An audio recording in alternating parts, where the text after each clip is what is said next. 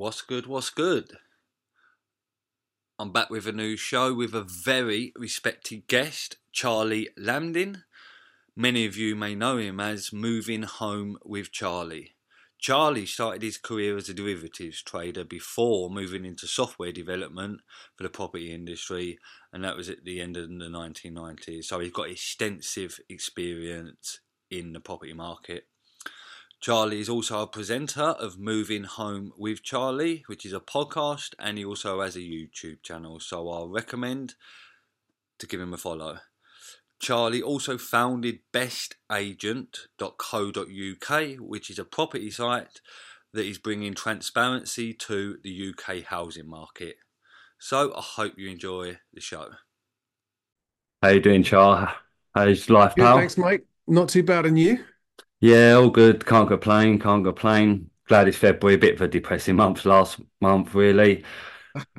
New Year's January goes- been a lot of It goes a long time, doesn't it? tax month. New Year. A lot, a lot of uh, geopolitical depressing events last month as well. So hopefully things get a bit more positive throughout the year. But I think we're going to have a bit of a depressing, negative year. We are, but hopefully we come out of it good at some point next year or whatever. How's business going, pal? Yeah, actually, uh, it's it's been really interesting. I mean, I agree with you. January was a bit of a bleak month. It was your birthday yesterday, wasn't it? Yeah, yeah, Nice way to celebrate the end of January. cool. Thanks for the birthday message, by the way, pal. Oh, you're welcome. You're welcome. I had a, had a good one. You're, you're, you're celebrating tomorrow, right? For the weekend. Is that right? Yeah, yeah, Um, so the, the well, I mean, it's the same for me as the property market, really. So the, the property market yeah, has definitely seen more buyer interest in January 24 than it did in January 23. January 23 was very, very low interest. Um, uh, so th- uh, there's a bit of a sigh of relief amongst some of the agents that I'm talking to that, that there is a bit of activity, and I think I think that there are some savvy buyers out there who are starting to pick the low-hanging fruit of some of the lower price properties where sellers are going, you know what, let's just get this sold because 2024 is looking Yeah. a bit weak. Uh, I know a couple of people uh, capitalizing on the lack of confidence that occurred, look, obviously hit the property market last year and rates rising, and a couple of them got good deals. So, would you say that the main driver behind the uptick in January is people trying to find value in the property market? Would you say that's the main driver, value Uh, investing? I actually think the main driver is the price reductions that are happening, and you saw it in Rightmove's December and Rightmove's January Yeah, uh, uh, there's a slight uptick on asking prices, but a big drop in December. And I think the, the I mean, I think the the price houses above six hundred thousand on Rightmove dropped over five percent in one month. The average asking price of new stock coming to the oh, market. yeah, it was a big hit, weren't it? And so um, I, I genuinely think there are buyers going, okay, there are some there are some asking prices now starting to come down into the realms of reality. Uh, and there are people who need to buy. There are always people, and so there's a bit, there's a little bit of pent up demand from people who needed to buy. And as more and more sellers are getting more realistic, which the estate agency industry and the estate agency, you know, Rightmove itself in every single monthly report is saying sellers need to be more realistic. Sellers need to be more realistic. Which what they mean by that is sellers need to drop their prices. Um, and the sellers who Yeah. are coming to the market, especially the sellers who are upsizing, and they're realizing, you know, let's just sell for whatever we need to sell for, so that we can then move up. Because if you're upsizing, it's it's a sweet time to upsize because the price drops are bigger at Yeah, higher end. So those people who are fortunate enough to be in a position to upsize are actually having a good time of it right now. yeah, and those who are obviously investing, they're they're seeking value through prices reducing. Kind of like the stock market, there's a lot of value that's being captured at the moment because a lot of stock prices have fallen quite a lot. So you do have a rush of new money coming in when there is a reduction in prices. So obviously that's started to occur now, but it's it does take a long while for the large wave of new money coming in, which does revert. Well, basically, does um, sort of make prices go back up because when there's there's a lot of sellers, but when there is a new wave of buyers that are seeking value, those value investors don't really tend to push up the prices. They don't.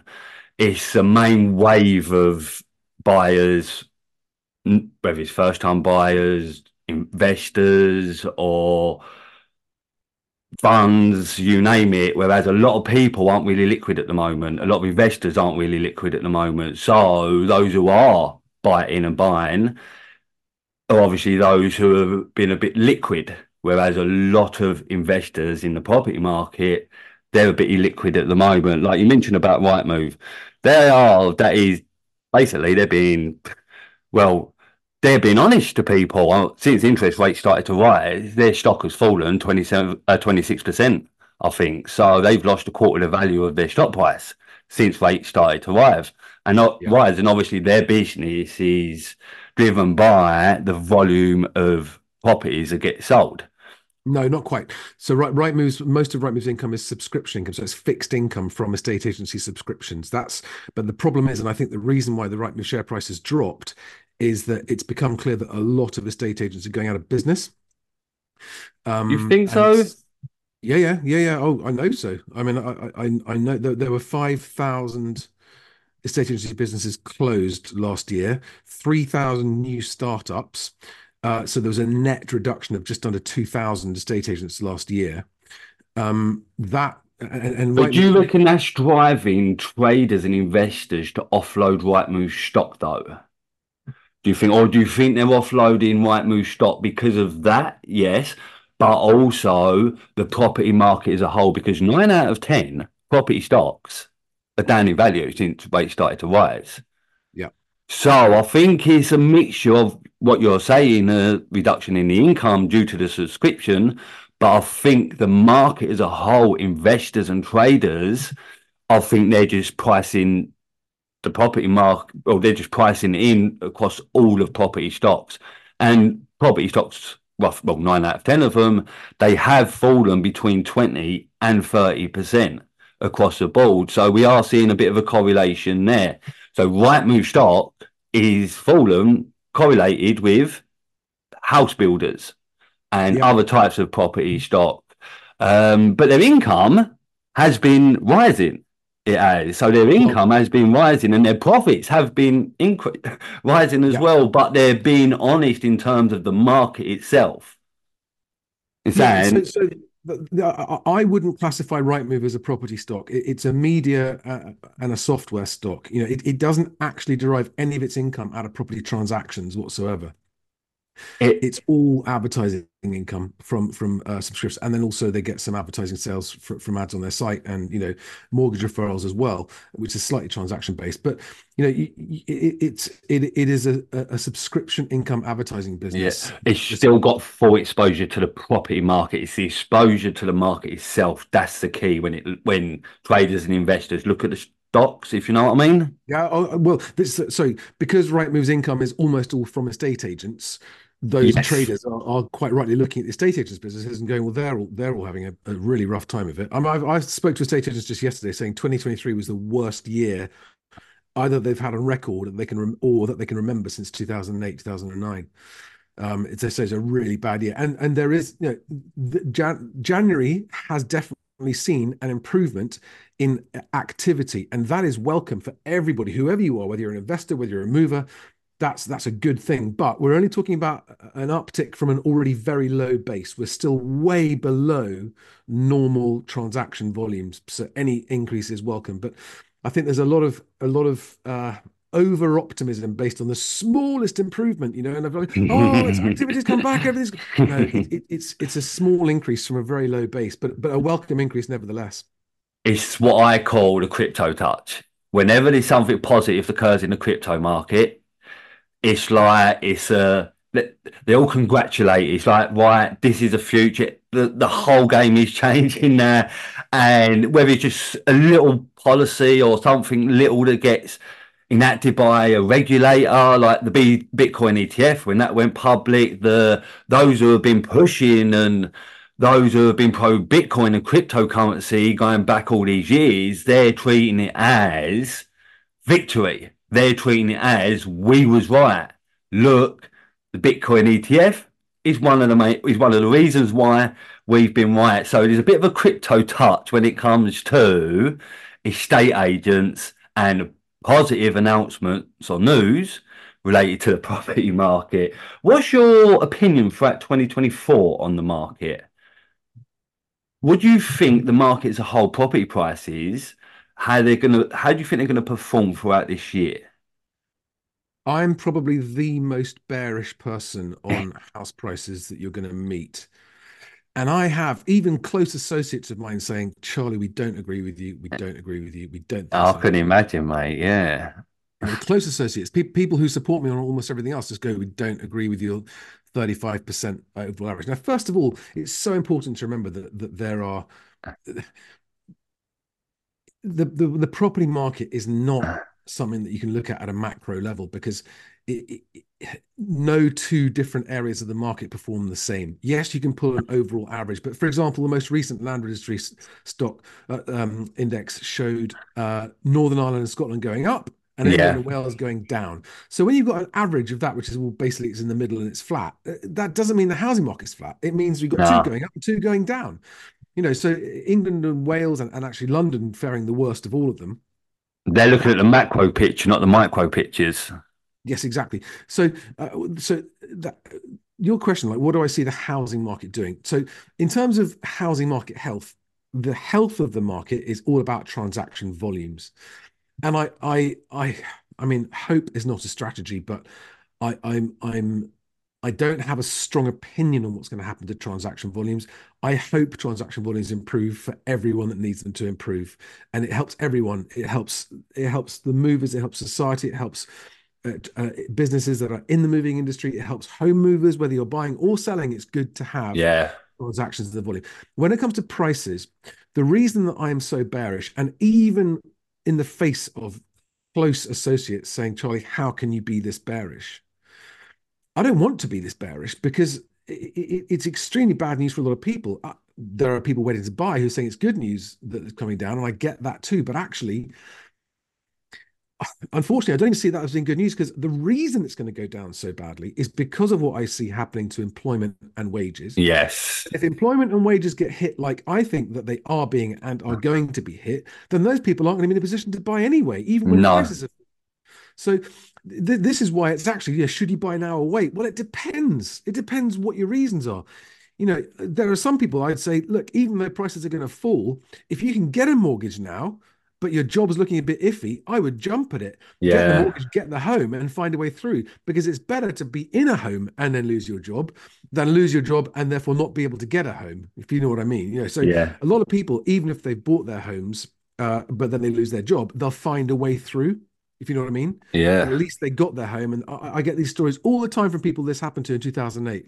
You know, they say, we just bought our home in 2006, 2007. We lost our job in 2008. We were in negative equity. We had, you know, we were struggling, but we managed, we made it through and we held on to our home. And, and it took 10 years before we were back in positive equity. But we're still glad we had a home all that time because having a home is the most important thing for everybody. But when it comes to, from an investor standpoint, in i mean you know there are different ways to get into the, the, the market from an investor's point of view but you know I, I don't i think landlords being a landlord is not an investment it's a business.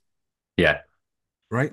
You know you are choosing to go into the business of being a landlord and that business has overheads it has risks it has all kinds of maintenance and uh, uh you know so huh. it's not an it has a risk to reward level to it yeah, just like any other asset or market. Everyone needs to understand this, and a lot of people have lost lost sight of the fact that being a landlord isn't an investment; it is a business. And, and, you you know, so you're investing in the business of being a landlord. You've then got to see how good or bad you are at being a landlord, how well you manage your risk, how well you manage your your margins and that kind of stuff. And of course, there's a lot of retail landlords who are being absolutely wiped out now because they got in when it was easy and it looked easy, and thought, oh yeah, we're all going to be millionaires, you know, uh, from nothing that's just because the conditions of the market, you know, very high rents, very low interest rates. Yeah. Any numpty could do that. And and and you know, uh, that's I'm not don't mean that as an insult. I mean, you didn't need to have any skill whatsoever or any knowledge or any investment uh, uh, uh um skills to do that. No. But that that just really in a bubble. Changed. If you are uh, a business minded uh investor and you think that I'm going to go into this as a hands-on business, then there are definitely opportunities. If you've got cash to invest, I wouldn't go near buy-to-let mm. mortgage in this market. Wouldn't go near it. But if you've got actual cash and you're looking for a business to run, and you, then there are opportunities to buy flats out there at sensible uh, prices. You won't need to absolutely screw your tenants on rent to, to meet your higher mortgage interest rates. You'll be able to charge a fair rent, which means that you'll get a fair return for a long yeah. time because you won't keep having them turning over. And then you manage your assets. You know, you've got to nurture those assets and maintain your asset. And your, your yeah. assets are twofold. Your assets are the property itself, and the tenant is also an asset. Yeah. And you've got to see those two things differently, right? The, the, the property itself is an asset, but without a tenant, it's a liability.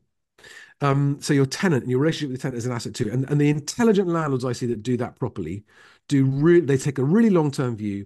They look to have tenants moving in to stay for the long term. They don't try and squeeze every last penny out of the yield because they realize that's short termist. Yeah.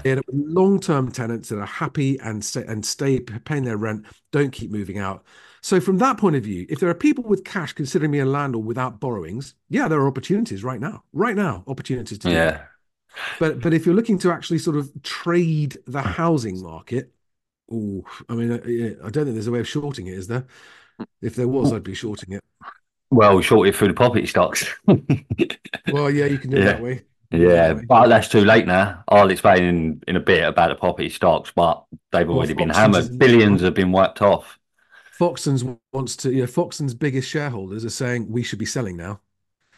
Um, yeah, they, they, want to get out, but uh, but but the the guy running Foxtons is whose name is actually Guy. Um, Foxton's got Foxton's stock got so hammered before rates started rising, hammered so much. It's still in a negative territory. Since rates started to rise, Fox's yeah. stock is up thirty five percent. It got hammered so much before the rates interest rates started to rise. So that's been one of the ten stocks. But if you look back five years and before rates started to rise, and you just think, well, Foxtons has just been hammered a lot. But to be fair, I think Foxtons is quite a valuable business because, I mean, there is risk to it, but I think there is a hell of a lot of reward, which is why a lot of these companies, stocks, when they fall in price, it attracts a lot of takeover bids um, they, these companies attract a lot of takeover bids, and that's why the city, a lot of companies in the city, are in defence mode at the moment because a lot of liquidity has been taken out of the UK stock market, resulting in a lot of UK stocks being undervalued, and there's been a form of de-equitization where some co- some stocks are leaving London stock market and going to America because the liquidity in the London stock market is falling a lot. So that's another obviously factor. But yeah, in order to stop the uh, short property market, the easy way is through shorting stocks. But there are other ways through shorting bonds and stuff like that. But that's more on an institutional stroke fund level. Um, but in terms of the micro side of it, um, I was going to say, so I'm seeing micro property bubbles that are bursting. You've got luxury property in London, a lot of luxury property they're taking a hit in prices, half a million plus property in areas like Kent, coastal regions that have been subject to a bubble throughout the 2010s. Yeah. Manctopia, aka Manchester, prices around there, certain prices around there are taking a fall. So, on a micro level, what region do you think is going to get hurt the most in terms of property prices? City or with county?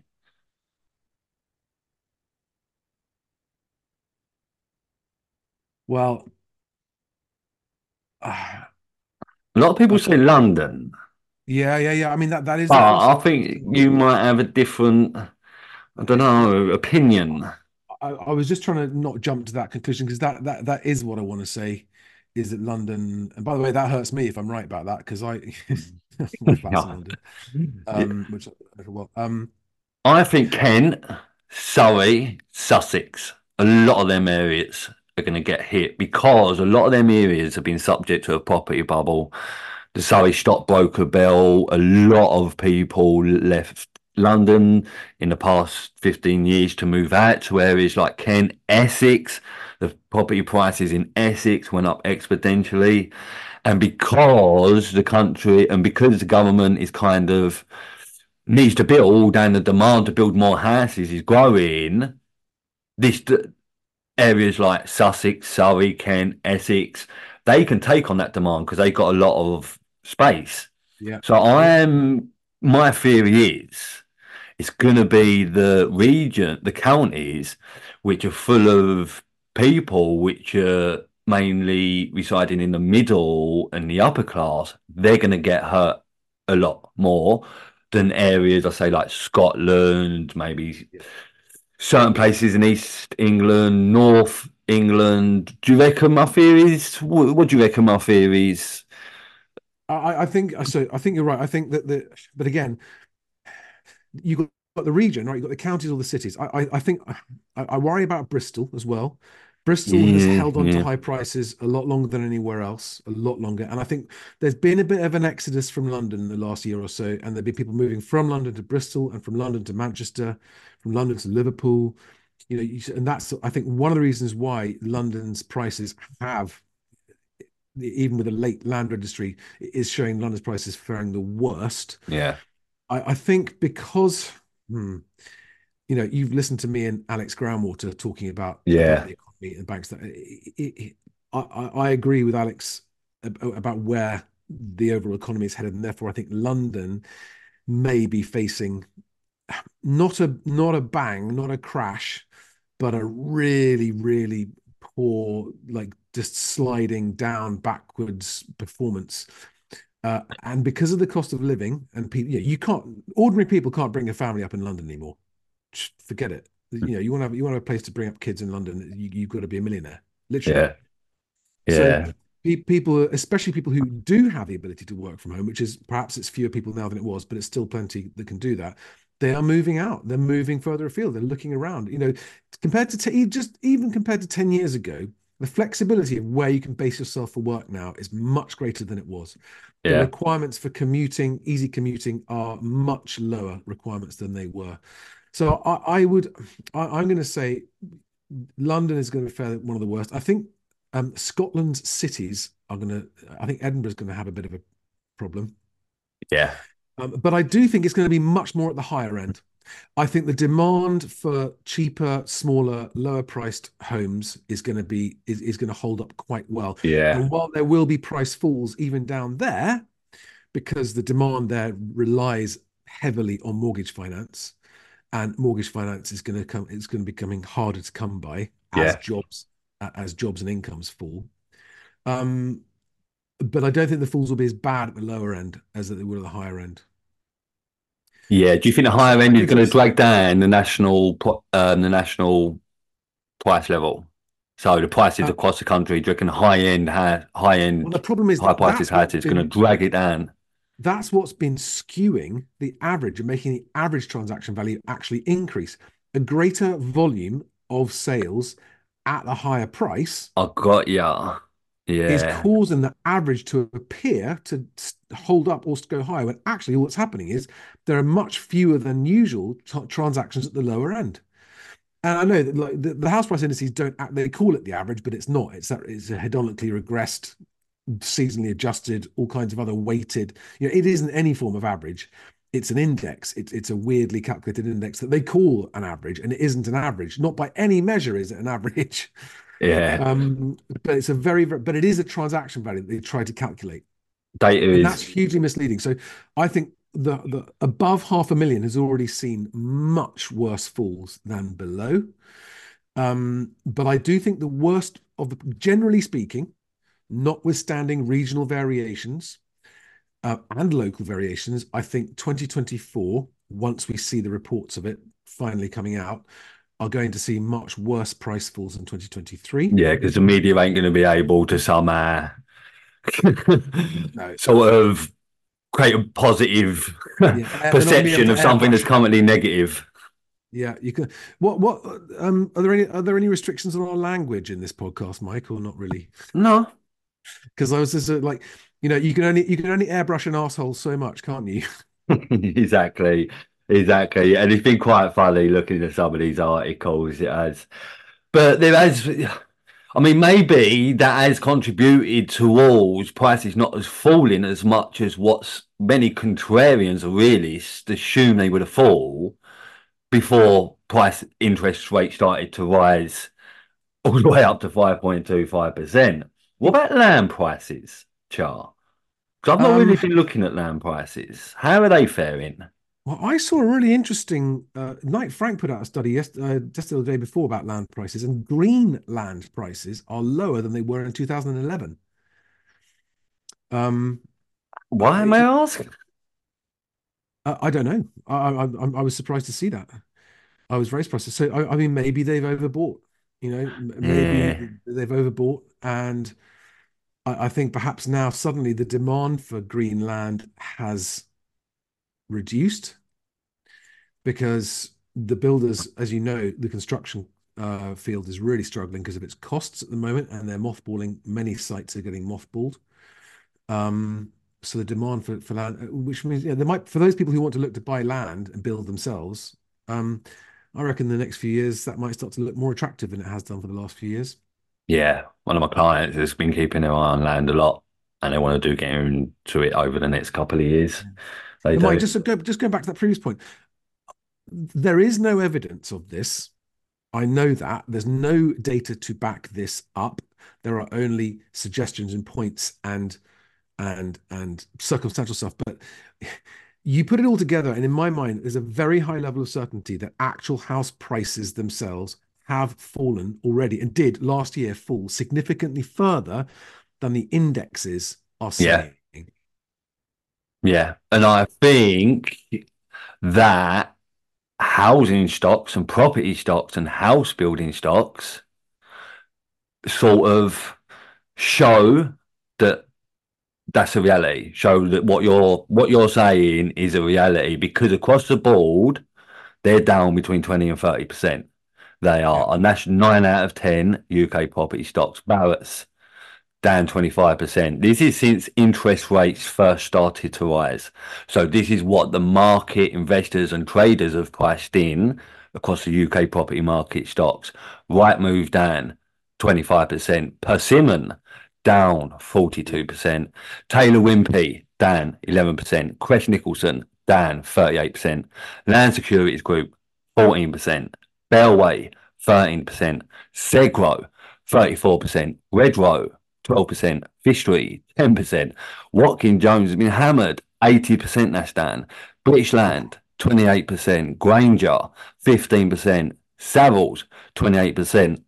Only two main ones are up, well, haven't been the price haven't fallen since rates rise. It's been Foxtons, that's up 35%, but that, that's because it got hammered so much. So value traders have been buying a bit of Foxton stock at low value because the risk is mm, quite minimal mean, compared to reward. And Berkeley is flat.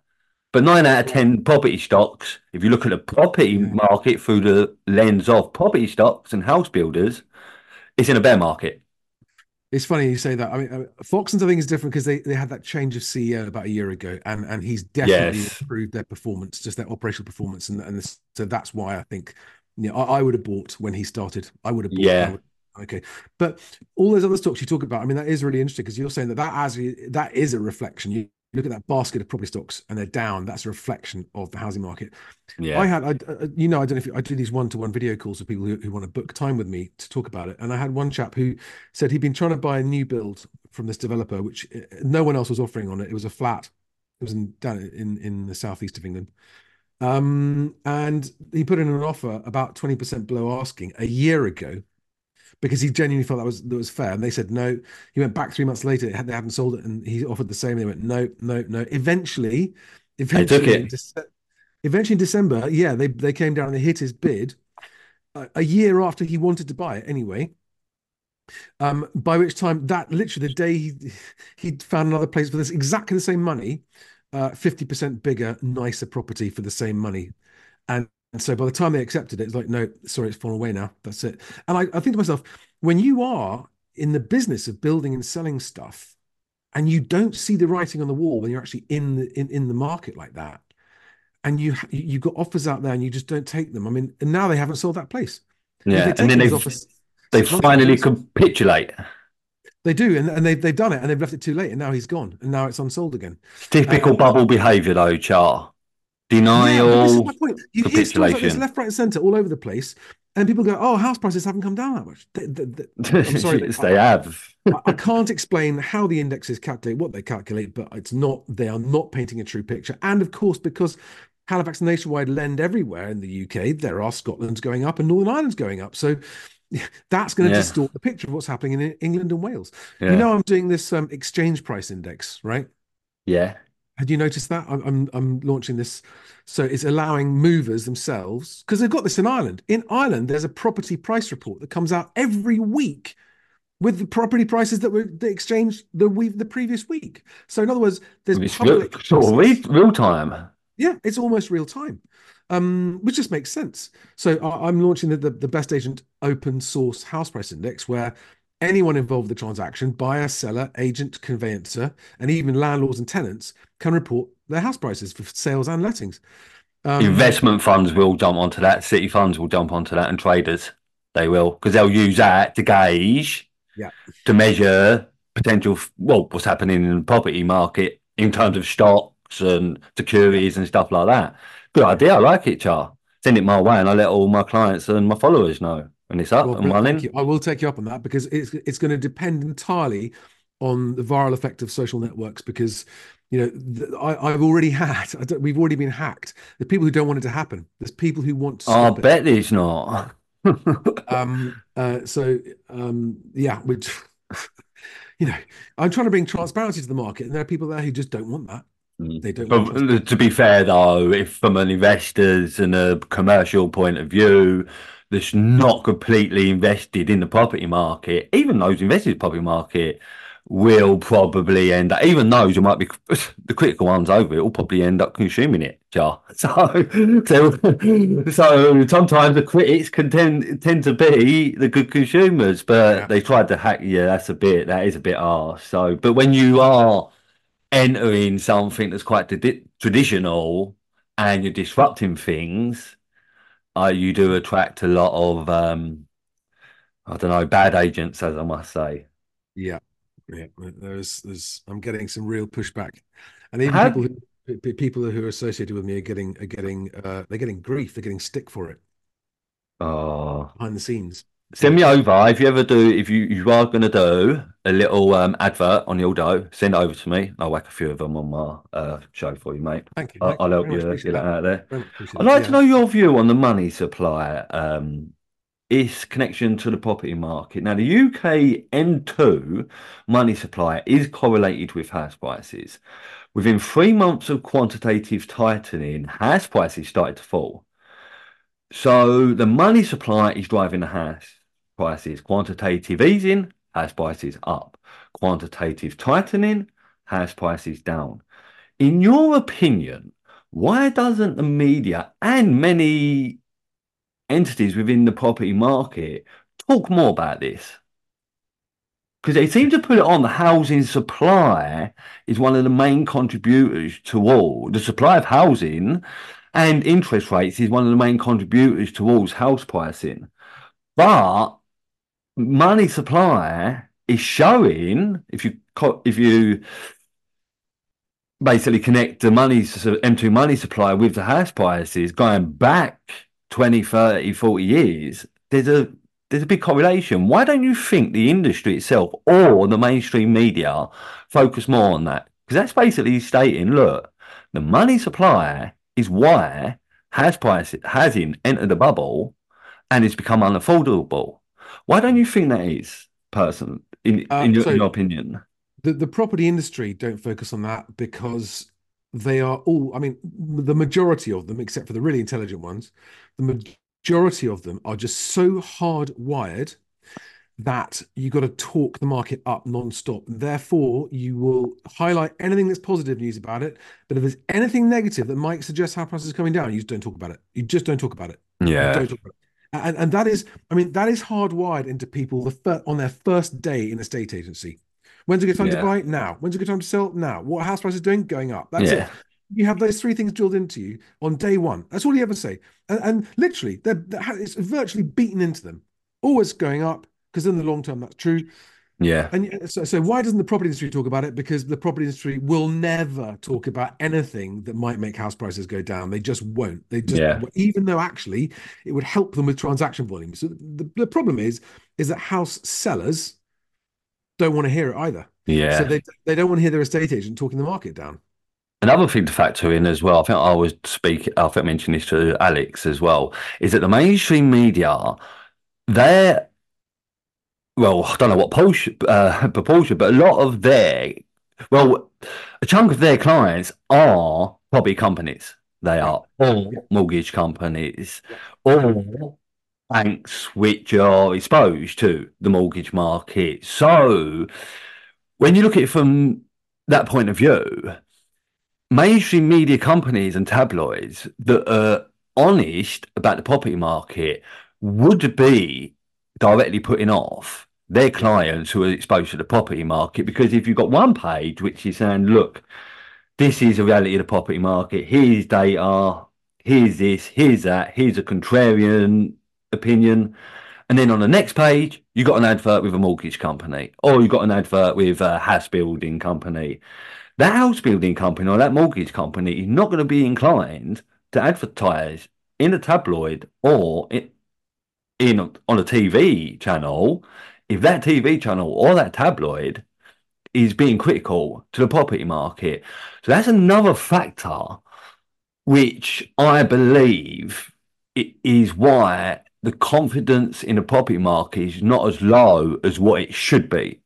It's not as low as what realists uh, like yourself and others, people like me, and even people I know who own property. A lot of them are in are entering in the realist realm where they're saying like, look, we kind of need a reduction. We need to we need reality and we need rationality to come as soon as possible. And the quicker the reduction, the quicker we'll have a recovery. So the quicker we it's, it's quicker reduction, the quicker the recovery. But in order to have the quick reduction, there needs to be a major wave of reality hitting the media, the market, and the financial services sector as a whole.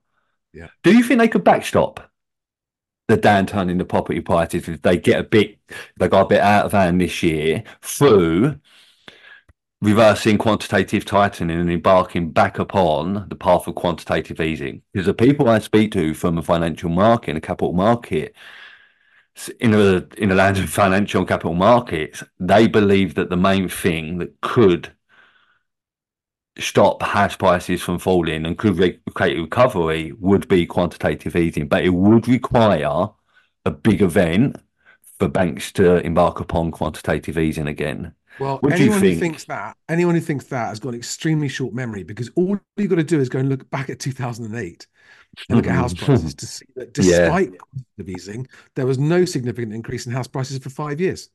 Yeah, the difference now though is that throughout 2008, bank deposits were collapsed, and then quantitative easing supplementing those bank deposits and obviously increasing them in the long term. Now, bank deposits are still quite high because of the major true. wave of quantitative easing in 2020. So it's, I think that is one fact because I have thought of that myself and others have thought of that, and that's the difference when you look at the money supply throughout 2020, uh, 2008 and 2010, it was was it did fall, and then the quantitative easing supplemented that fall. Whereas if quantitative I mean- easing, once if whereas quantitative easing were to occur, let's say in six months, that's only supplementing a reduction in the money supply going back 18 months. So is because I don't know because if quant put it this way, Charles, if they come out and said we are embarking back upon quantitative easing, there'd be a, a wave of capital flying into property stocks. Straight away, that would be bullish for the property market. It would bull- it would be bullish for the whole stock market. So I'm thinking, could property be part of that, or we past that point, or we past that point where we're on a downward trajectory? It's Just a case of how low are they going to go on a micro level as well as on a national le- national level? Well, I think uh, you're right that there would need to be a major event for that to happen because the Bank of Yeah. England has declared its intention to pursue its QT, uh, you know, for as long as necessary to reverse the effects of QE. That's that's its declared stated policy. So there would need to be something major to happen.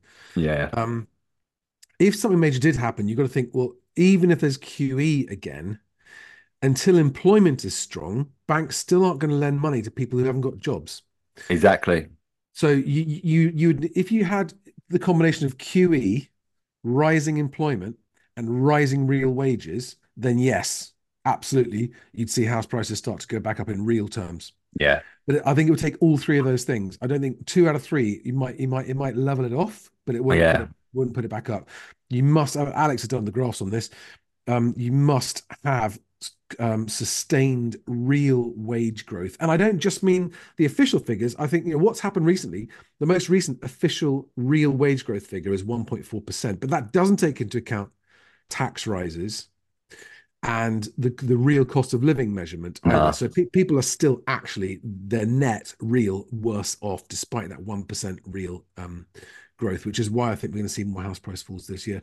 So I mean, I honestly, barring some extraordinary, I mean, do you know what? I, I mean, the idea I keep on putting out out there, which is what I would do if I was the government, because I think it solves many problems, including one of the government's own problems, is that I would embark on a carefully selected in terms of regions, but very aggressive social house building program where the government builds it, right? So the government hires the, the, the building for, so it, it basically competes with the private sector. And the government says, okay, private sector, you carry on doing what you're doing. You build as much as you want, whatever. We'll make it easy for you. We'll reduce planning restrictions and make it easy for you to build houses. We're also going to build houses. We're going to build them. We're going to keep them. We're going to we're going to create employment by doing that. It's going to boost the economy. The government's then going to own these properties and have the have them on the government's own balance sheet, and the government's going to get to keep the rent from these social. And we're going to be able to set rents in our properties at levels that key workers can afford. So we, as a government, will actually deliver. Now, some people have accused me of communism for suggesting this. But what I'm saying is actually this is the best way to get the government to stimulate the property, the private sector to be more efficient. Yeah. So if, if and this would actually be good because at the moment, I mean, what's the tax? They become a competitor, really, and co- competition does Yeah, create And organic. says, the government says we're going to look after those those hardworking professionals who are doing public sector jobs that are critical to society. And what we're going to do is make sure that they've got affordable places to live. They're going to make sure they've got good quality, affordable homes where they need them. That's the point of doing that. Yeah. That also will reduce the taxpayer's bill for temporary accommodation because what a stupid waste of money that is. I mean, I get why they have to do it, right? But what was it Kent Council saying one of the councils last week saying 50% of their entire budget is going on temporary accommodation, which is like setting fire to money. Can you imagine you imagine how many homes they could build with that money instead? And, uh, and from an investment standpoint, what do you want to do? Pour money down that black hole of temporary accommodation, or pour that money into const- Yeah. creating jobs, constructing homes, and building government-owned assets that are there to protect um, the kind of people who want to have a really fulfilling career but aren't chasing money, right? Nurses, um, policemen, doctors, those kind of people who are, who are not just chasing money alone, but actually want to have a career where they, they're helping people. Let those guys have an affordable place to live because actually everyone needs those people. To, society needs those people to have a good place to live. Yeah. So if the government was to take the amount of money it's spending on temporary accommodation and go, do you know what? We're going to build houses now because this is a waste. This is a stupid waste of money. We've got a quarter of a million people currently living in temporary accommodation at the taxpayer's expense. That mad, just doesn't make any sense on any level. And not only that, that is, and that's probably contributing towards the bubble in rent prices. Exactly that. Exactly that. So, so what I'm suggesting would actually, I think, boost the economy. It would boost wages. It would therefore boost house prices. Um, uh, yeah, stop house. th- This would be the best way to stop house prices falling, in my opinion. Under Tory government, that's not happening. But considering Labour's going to be in power soon, what you're speaking of could be probable. It could happen because they know that building is needed. And they have been signalling, look, we intend to bark upon building a lot more homes. And if they're going to use government capital to do that, then I think something along the lines of what you're saying probably might come in within the next two, three years because Labour are going to get into power and they are going to want to have a second term. So they are going to want to produce in certain areas. And I think healthcare, housing will be two of the areas that they will produce. Interest rates, do you think that they're going to be coming down this year? Sorry, do I think what's coming down this year? Interest rates, because you've got Right. quantitative tightening, obviously the money supply is falling, inflation, that's obviously falling. What do you think about interest rates? Because the Bank of England is signaling a bit that cuts can be on the horizon. Uh, I don't think that's what they're signaling. I think they, they dangle that carrot just to keep people hoping. You know, and, and there's, yeah. there's one person out of nine that voted for a cut today, only one out of nine, and uh, um, so my confidence level in where interest rates are going is low. It's very, very low. I don't Yeah. have a confident outlook because there's too many variables outside the UK government's control, too many international uh, unknowns happening. And we've got 50% of the world's democracies having elections this year. All kinds of stuff could happen that's utterly impossible to predict. So, uh, right now, anything could happen. Any of the three, they could go down, they could stay the same, they could even go back up. Right now, I think the the um, the least unlikely, or the, so therefore the most likely, if I was a gambling man, you said, Charlie, you got to put all your money down, whether going up, down, or sideways. I would say sideways. That's but it, but that's with low confidence. I'm saying that I I I do not. Sh- I get why everyone's hoping for lower rates because it's destroying businesses, it's destroying livelihoods, it's destroying people's chances. Yeah. You know, it- Certain media has been got giving off that the BFE has been signalling that GB News, City AM. Yep. So, do you reckon that the estate agents will take that as a bullish indicator and will do what you said earlier? Will use it as a sign of right? always, always, always, always. Do you reckon they're going to do that? Yeah, they just Even if it's just one in nine votes Yeah, for yeah, it. exactly. Uh, and that's already happened. I mean, the Bloomberg headline today was "Bank opens door to future rate cuts." no, they, what? No, they didn't. I mean, that's just ridiculous. As us traders always say to each other, never believe the street. and obviously, the street is trying to give off that bullish sentiment. Bloomberg, City AM, even to political mainstream media like G- GB News. But no, was still an I'm with you. I don't think that we're going to be seeing them soon. If I was still an options trader, I would be buying volatility. Really? Oh, you're talking to someone who's been shorting VIX for the past five years. oh, the old Crush VIX Friday trade, that's done me very, very good. But you are right. Short VIX trade, I've not embarked upon in the past few months because VIX has been falling a lot. So the risk has been increasing and the reward has stayed the same because VIX does get crushed a lot. It does on Friday, it gets crushed literally every Friday. Mm. Not only that, it's created a band, well, of traders which have now turned into a mini sort of cult going back for the past 10 years. It's just all jumped on the ball, ball and just every time Friday comes, or even retail traders, investors have been doing here every Friday across investment communities, Wall Street Bets, the websites, the brokerage communities. It's like, are we all crushing VIX today? Are we all shorting VIX? But in the past few months, a lot of the short VIX crew have been sort of moving back. Like, hold on a minute here. The reward stayed the same, but the re- risk has increased a lot. You've got geopolitical risk, you've got certain other types of market risk, and yeah, you are right. And I have been saying to a few people, buying a few, well, buying into VIX funds, getting exposure to the VIX without buying the options or the futures is a hedge for this year. So uh, it is a hedge for this year.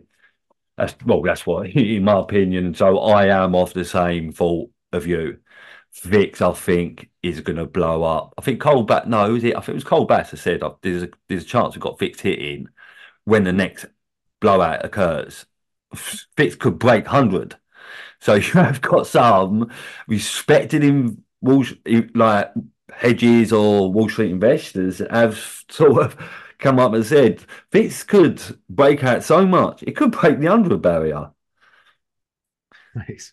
Yeah, I- but I, I- I do don't think rates I- I- cuts aren't coming this year. You know, so you know, I don't know if you know this. I I, I used to be a, a futures and options broker. I didn't. So back, it was my first job. It was when it was my first, it was my first career. I had jobs before that. It was my first actual career move. So I was a, I was registered. I was a registered representative of the Securities and Futures Authority, and I worked on the Open Outcry LIFFE Exchange. Ah, Um, yeah, yeah.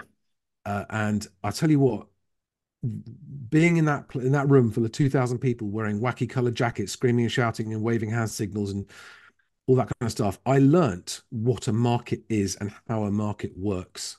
And how man, and how human what psychology works. You know what? And, and I saw all the different kinds. I saw the market makers, I saw the independent traders, the jobbers, the day traders, in and but it was all in physical, in real life, Yeah. and seeing it was just incredible, and it really made me understand all of the, all of the factors and dynamics that affect markets. Is that why you're a bit of a contrarian now?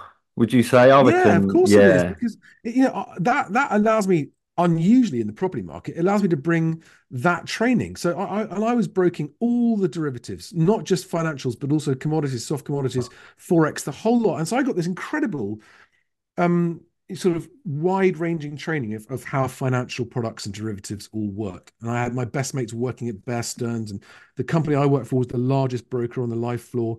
So we had all the banks as clients. Um, and you know, and, and I, I I traded my own book a little bit, and I was always trading on volatility. So I used to. Uh, the, my favorite one was short sterling. So short sterling futures was what I used to trade. And I used to do a spread between the different months. Um, uh, you know, that's when I was. I was 19 when I was doing that job. Um, and So so, you look at the property market from a sort of market stroke monetary and capital yeah, point exactly. of view, whereas a lot of people in the market they're only looking at it through the lens of the property market itself, when in essentially it's the financial cap stroke capital markets which underpin the property market. Yeah, and there are three big things that everyone gets wrong about the property market. And the first and most important one is the timescales of it, how slowly it works. Unlike any other market, which you can get in and out of almost on a daily basis, the time if and as you know, op, I don't know if you know this, but options values have have you know one of the one of the elements of an option price is its time value. Yeah. So the time value involved in property transactions is massive, and the risk and the volatility, you know, if you were pricing it in the same way, would be really high. And it's not about property prices; it's actually about what I I, I think of it as opportunity prices, because diff, two different sellers of an identical property have got different reasons for selling, different time horizons for selling, Yeah. and will therefore sell at different prices. Does that make the properties different values? Mm, yeah. So, so people get that wrong. All about, and basically, a property transaction from cradle to grave is a minimum of twelve months from when someone decides on average. And, and so now look at what can happen in the in, in markets in society in a year. That's the first thing they get wrong. The second thing they get wrong is this the whole supply and demand thing. It's not about buyers versus homes. It's about availability of money versus Yes. homes. It's nothing to do with how many people want a house. Everyone wants a house and everyone wants a nicer house. So if you're measuring on that demand, and it's it's also it's not about population levels either. It's much more complicated than that, but it is supply and demand is is it, the supply of available property for sale. Obviously, that, that can get that gets restricted, and that does have an input factor. But the, but on the other side, demand should not be measured in number of buyers inquiring. It should Ah. be measured on the availability of credit. Exactly, exactly. Right. Because when a buyer demands to buy a property, Yeah. maybe they'll to factor in they demand a mortgage because And the mortgage terms as well, because it's so much more complicated than just supply and demand. Because it's the term of that mortgage, it's the rate of that mortgage, it's how much is being offered. All of these things change house prices. Yeah. None of them, very few of them, have to do with how many buyers. How many buyers is a really crude and not accurate measure of of the property market. No. What is a better metric? And what it's just like trading volume. It is. yeah, like- exactly that. So, so what something that nobody reports on, I hope to report on through Best Agent is offer volume. Offer volume. So, how many offers are being made on a property within the first 28 days? You track a metric like that, you've got Yeah. a much better knowledge of what's happening in the market because that will go up and down from one month to the next in a way that really indicates what's going on in that market. Yeah, it's a turnover as well. When looking at stock, a lot of companies, especially from an investor relations Yeah. Uh, point of view, we'll look at the turnover. So the shareholder turnover, they'll prioritize that over the trading volume because there will be stocks that might top 90%, but their trading volume's only down 10, 20, 30%. And Yeah. sometimes when stocks um, fall, they then become very illiquid. So one boosting trading. So, so, so one, let's say the trading volume increased 500% that day, it will create a move that will be very small relative to that move, that, that trading volume spiking 500% in one day, two, three, four years prior, when the stock was trading at a much, much higher price. So trading volume isn't really, not really on real time, looking it from trading in a real time point of view, yeah, it does matter because you, it does matter in very, very sort of, um, but when you're looking at the long term and even the midterm, it, no, it doesn't really matter. So I, I do get what you mean when you do um, put it like that. So these And there's two, one more really important. I've spoken to agents, yeah, yeah, who look at me as if they do not have a clue what I'm saying when I'm talking about quantitative easing and other Yeah, things like that. Some of them don't know what it is. But it of an drives their business model. No, but the, the the skill that's actually required, and and what I see amongst, I say one of the one of the best agents I ever worked with. He was in Lavender Hill in London, and he had he had three branches. He's one of the nicest blokes I ever knew. He had three shops. He had about twelve or fifteen staff, and he did really really well. I met him because he came a, became a client of the software that I designed and was selling to agents back at the time in the early two thousands. And he said to me, he said, I sat there pitching in my software and talking about metrics and this, that, and the other. And he said, Charlie, let me stop you. He said, I'm going to go ahead and buy software because I like you and you know what you're talking about. He said, I don't know what you're talking about. He said, I've got no clue about numbers. I've got no clue about accounts. I've got no clue about marketing. I've got no clue about technology. He said, what I know how to do is I know my patch. I look after my customers and I take care of my team. That's why I'm successful. And, and this is the point that no one understands about being an estate agent.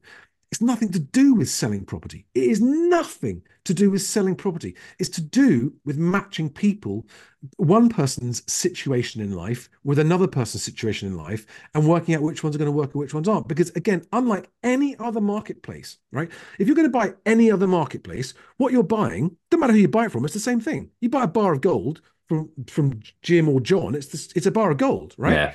you go and buy any commodity or anything else, any asset class, you're buying an identical thing.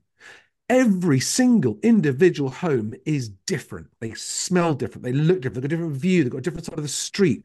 And that affects the buyer's view. So the market is an individual going, which house do I like? Which one's furthest away from my ex? Which one's closest to my kids? Which one's, you know, and all of these emotive, have nothing to do with money. It's to do with the emotive reasons for the purchase. You know, people sell because they're divorcing. People sell because of they've lost their job and they've got to relocate for a job. These aren't So these many drivers do not variables. And yeah, and basically what it comes down to is emotion. And what no Yes. one understands about estate agents is that actually the very best estate agents are the ones who are best at dealing with people and helping people through what's a very, very stressful time. And you don't need to know anything about markets as an Mm. estate agent. You need to know how to get the seller to come off their high uh, their high fence, and you need to know how to get the buyer to feel really committed to the deal, because otherwise you'll work, work for five months and they'll pull out and you won't earn anything. So this is why a lot of agents don't know what QE is. They don't need to. They don't understand. All they need to know is which buyers have I got and which sellers have I got and which ones can I put together because th- that process has nothing to do with market forces. And the It- main one in that tra- the transaction is uh, the mortgage broker. The main when you've got a buyer, when you've got a seller, I but you've also got a mor- you've got obviously obviously the mortgage broker, so issue, issuer. I think the main one in them is the mortgage issuer, the mortgage broker, because without the mortgage broker, there's no buyer. Without no buyer, there's no seller chart. Are you get what I'm saying when I see that? So from a buyer and a sellers, yes, you've got the the obviously the the mm. natural trade. I Yeah. take, you give, blah blah blah. But then you've got because it's relying on credit, you've got a third transactional party. which is mortgage. No, I and get that. without that, I think so. Whereas you look at the three, you, you you're looking at the mortgage side, the buyer, and the seller side. Whereas most people in the industry, most companies in the industry won't really factor in the mortgage will factor in the buyer and the seller. But whenever there is a downturn that hits, when 2008 hits, a lot of agents and a lot of mortgage brokers themselves, they started to conclude, look, credit is a key driver to our business. And our business is in a toilet whilst we're in a credit crunch. But now they're not looking at it like that. They're not. But surely there's got to be some, I don't know, industry capitulation at some point. You're saying Rightmove is being realistic with what they're saying, where basically sellers need to get to grip and start to reduce pricing. Do you think that there that will start to hit a lot more, a, a lot more companies, a lot more maybe media, uh, property media companies? Will they start to take that sentiment and belief on and start to tell the sellers in the industry? Because the quicker they tell the sellers, the quicker the prices will reduce. The quicker prices will reduce, Char, the quicker there'll be a recovery. And then I that's when their business goes all right. So maybe they might think, do we want a few years of stagnation? Or shall we get this over and done with, reduce prices and let the market recover and we're back into business in a year rather than three years' time? You see, the problem is, is that f- for that to happen, you've got to say to an individual seller, "Look, mate, sorry, you've got to take the hit so that we can all get on with our market." That's where you need a mainstream media approach. Yeah. You do. You, you see, uh, and and I mean, even yesterday, nationwide, no one reported on it, right? But nationwide, uh, I'm just trying to look for the actual quote. Oh, here it is. Nationwide's quote yesterday was while a rapid rebound in activity or house prices in 2024 appears unlikely. Right, that's a pretty bearish statement from a lender. the outlook is looking They're highly exposed to mortgages, Nate. the, the outlook is looking a little more positive. So that actually, in my mind, is a pretty realistic statement. While a rapid rebound in activity or prices is, appears unlikely, the outlook is a little more positive. You know, They've and of played yesterday both you had sides, agents they? going- you had agents going, "Yay! Nationwide says everything's great again," which is not what they said at all. And so, you know, uh, I mean, right, Rightmove doesn't help the problem because Rightmove's house price index is an index of asking prices, not, an index that's got anything to do with the actual market price. It's like, you know, it, I go back to my, my my open outcry market pit, right? Every single pit in that LIFFE exchange, there are about 15 different pits trading all the different European currencies and the government bonds, that kind of stuff. Each one had up on the screen the bid and the offer, right? That, that is a market, a bid and an offer. Yeah. That's it. And what sellers are doing in the context, it's like they're standing on the edge of the pit saying, well, my offer price is uh, 10% above the current offer price. Well, Oh, you're not in the market, then are you? And that, that's the problem. And agents think that it's okay to list sellers' houses like that. And it just doesn't help. yeah. It surprised me when you're saying that Nationwide come out with that. And I'll tell you why, because Nationwide isn't really one of the UK big banks. It, but it's heavily exposed to mortgages when you look at its size compared to the mortgage, it- its sharing, its market share of uh, mortgages. So they own their market share of the mortgage is roughly 11%. Whereas HSBC is only 8%, Barclays is only 10%, and they are two mammoth banks, far bigger than Nationwide. Santander, they've got the rough same type of market share in mortgages and Nationwide. So uh, when you're looking at size, balance sheet, and assets, Nationwide, uh, the side, the balance sheets and assets of UK building societies and banks compared to their market share in the mortgage market, the market share of the mortgage market, Nationwide is one of the most exposed banks. It's the, the biggest market share is with Lloyds Bank. That's 18%. I think, no, I think 17%, 17%. But Lloyds Bank is a lot more bigger than Nationwide. So if you were to look at Nationwide's exposure to the mortgage market, they are more exposed than all other banks and building societies. So it surprises me you telling me that they're being a bit more realistic because they're heavily exposed, and it's not within their interest, to be honest, about what's coming. If you're saying, look, they're being honest, but saying there could be light at the end of the tunnel, it's not really a bullish sentiment, is it? It isn't, but they need to sell mortgages now. They need to sell more mortgages now, and so yeah. I think you know what they're doing in my mind is correct, which is they're they're saying be realistic and and and trading will happen. Mm. Uh, so so all the lenders, but they might have to take a hit in the mortgage book though. They might because if there is a price reduction, the more prices fall, the more it's going to hurt these banks and building societies. Yeah. Yeah. Even if they do increase their mortgage activity because they're holding mortgages, they are they're holding MBS. So a reduction in the value of those assets and those assets which are all part of bonds and securities, it's all intertwined as we go back to 2008. Mortgage backed securities in the UK's are MBS, residential mortgage backed securities then there will be a securities element to it. Uh, there will be an element where the securities market isn't really going to be willing to basically buy nationwide mortgages that they take on. So, but I think you, yeah. So, see, the, the nationwide is in a very precarious situation. It is. It is in a very precarious situation because you're right. It does want more mortgage volume and activity. So falling prices will create an increase in volume and activity. But the more the prices fall, the more it's going to hurt their mortgage. The more it's going to it's going to build more risk up in their mortgage portfolio. So they, they these they have to do one thing, but if they do it too much, it's going to hurt them. So, but it, lending criteria is getting tighter, and this is the yeah, this is the yeah. factor, right? For the exact reason you describe, they're going to have to be tightening their lending criteria. You know, fewer large loan to value mortgages because they they they don't want to increase their exposure. Yeah, and, yeah, uh, yeah. I, I honestly I worry. I I I hope I'm wrong. I hope I'm wrong.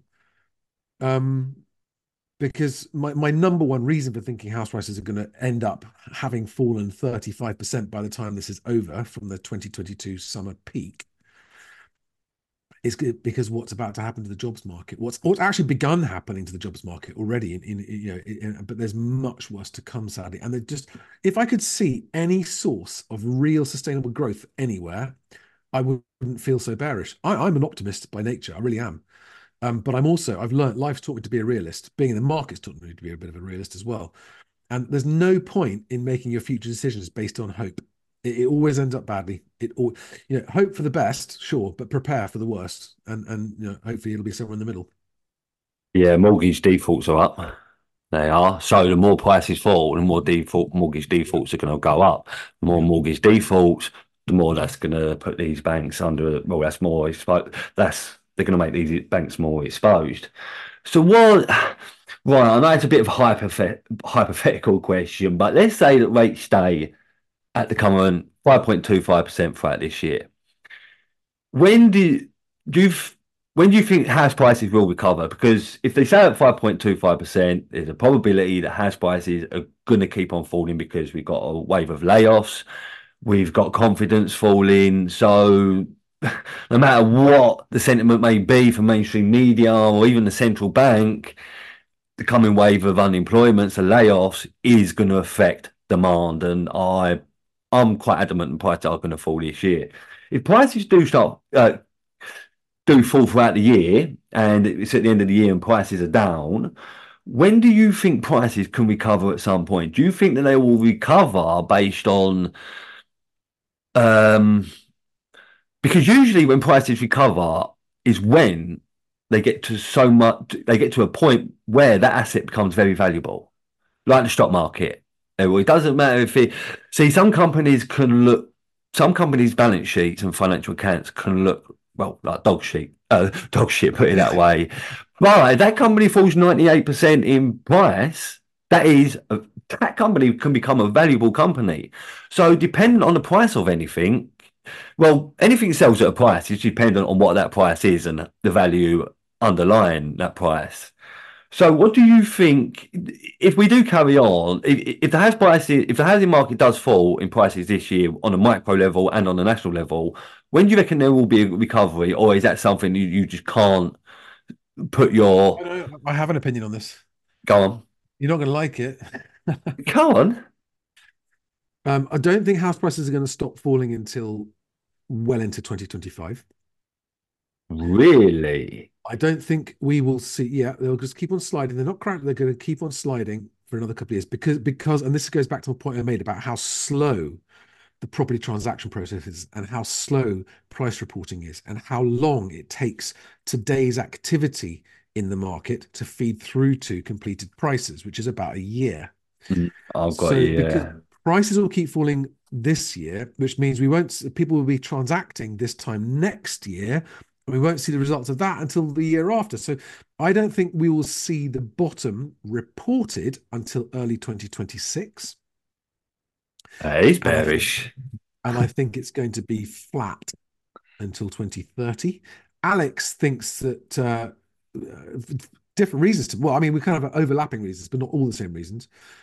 Uh, and even Richard Donnell from Zoopla agrees that once prices have fallen, he doesn't agree how far they're going to fall as I do, but where all three of us, Alex, Richard Donnell, and myself, agree is that wherever they bottom out, they ain't coming back up for the foreseeable.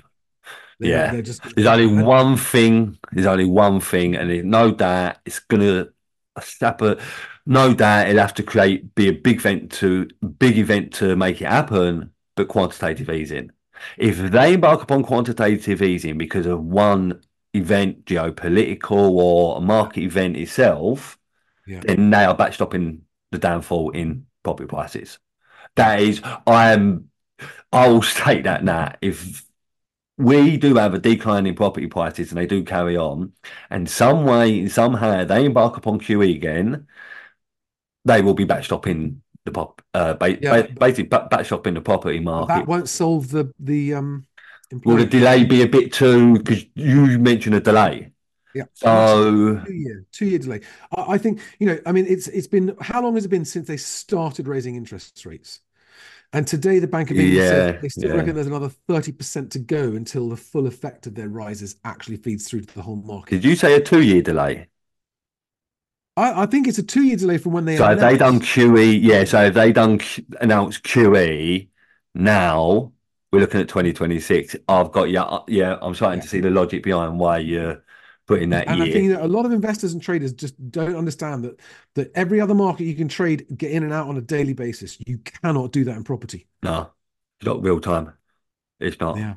Settlements, all of it, it's not real time. So yeah, I, I, I get what you mean. All right, well I'll take that on. I'd, no, I see a lot of logic behind that where you say, look, Mike, if they done QE today, the two year delay will make basically still will put it to towards 2026. So if there is QE today, then we probably won't see the recovery in prices till 2026 because of the two year delay.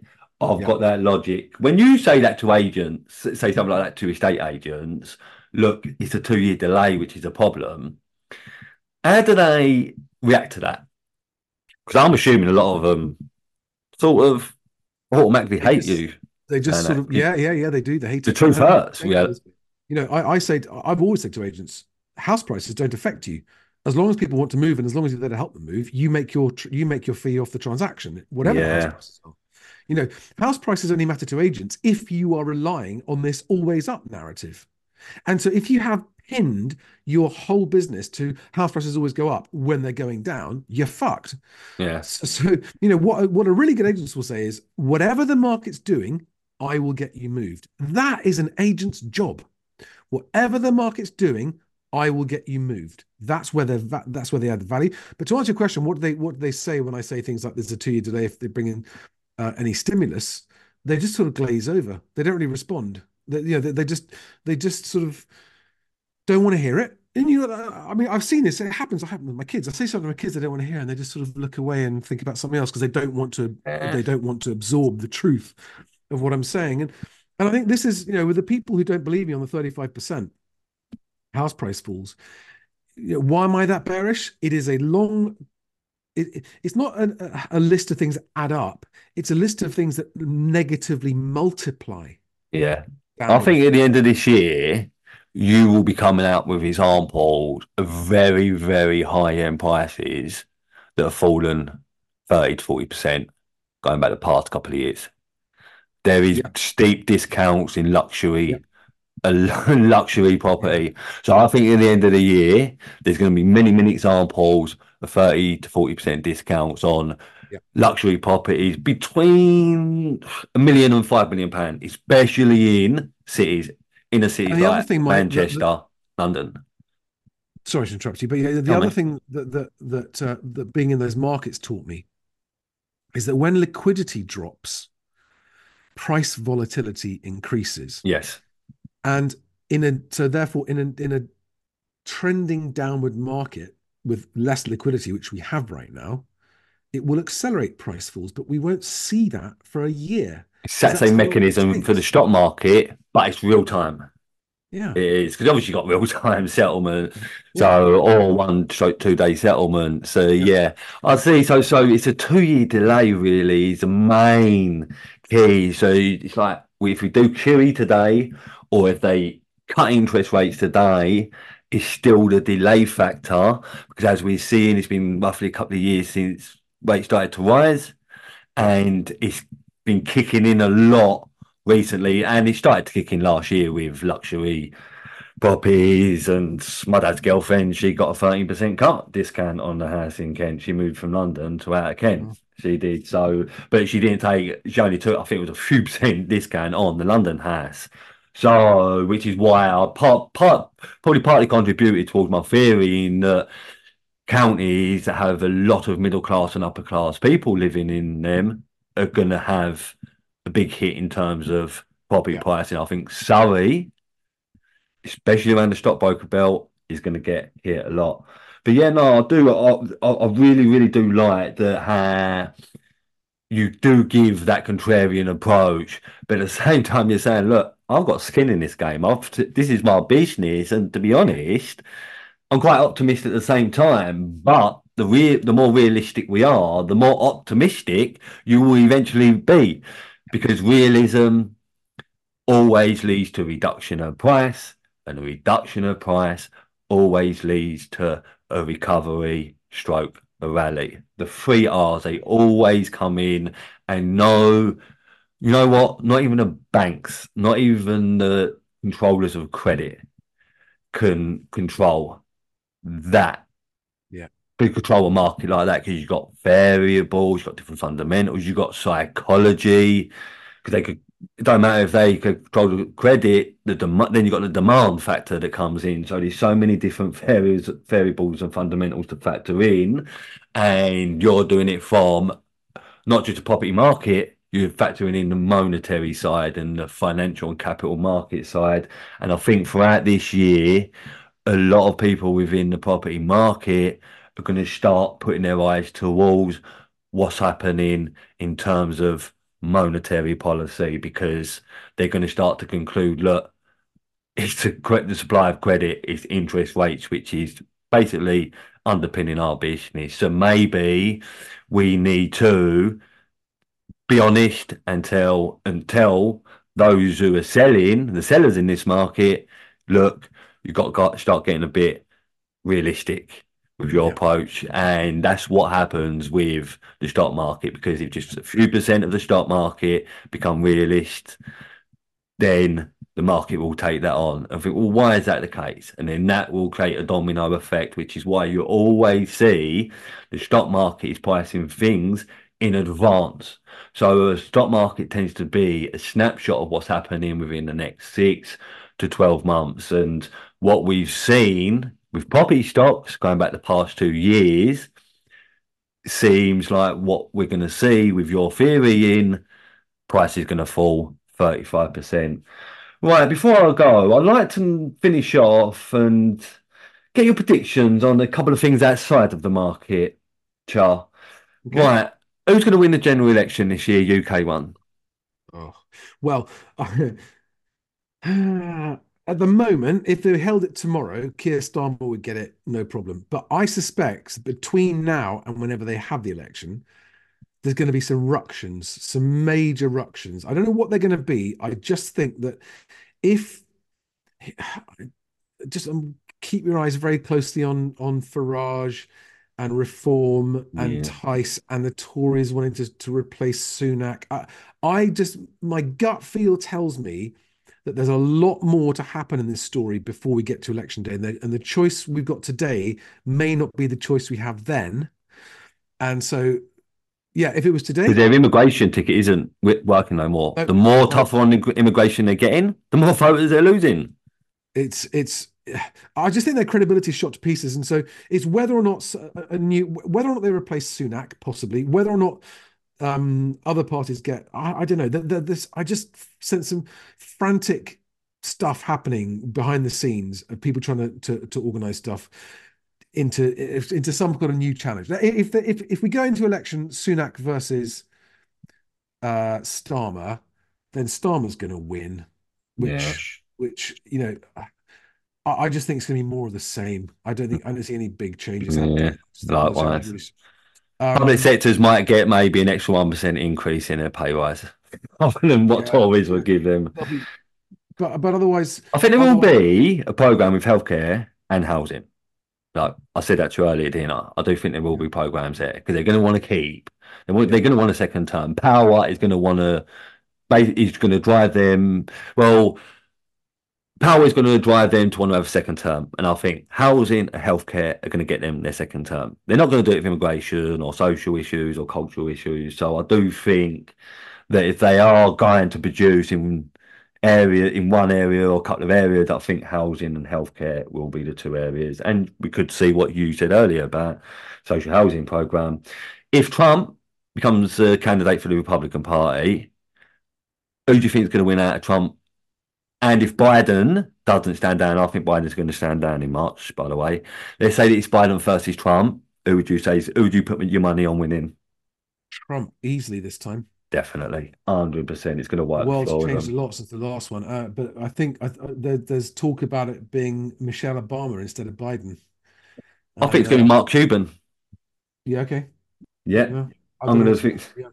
I, I, I, my gut feel is it, it is that um, a lot's changed. I actually think Trump himself has changed as well.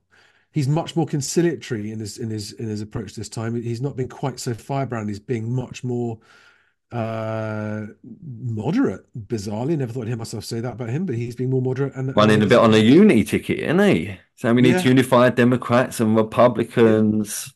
Yeah. He And- knows what he's doing. He's he's he's a clever boy. He's a clever boy. Whatever else you think of him, But, you know, there's a lot of things about him which which are you know I, I think do worry people, and and but but who knows? Yeah, uh, that's that. So I think we're at the moment today the money would be Starmer and And Trump Trump, by the end of the year. But I but as a caveat with I think there's quite a few things could change between now and the end of the year before the elections happen. Yeah. Thank you, Mike. Well, Um, Char, it's been an immense pleasure to have you on my show, pal. And I know many people do respect your opinion. I do. And I know my listeners and clients are going to be very, very interested to hear hear the show, pal. And I'd like to get you on at some point in, in the future, three, four, five, six months' time. Would that be possible, mate? Absolutely, it's, it's been my pleasure. I'm I'm honoured to have been invited, and I'd be very very happy to come back and talk to you again. Thank you for giving us the time, pal. And, and until next time, Char, have a prosperous and a productive time, mate. Yeah. You too, mate. You too. Thanks. Be lucky, Char. Ta-la.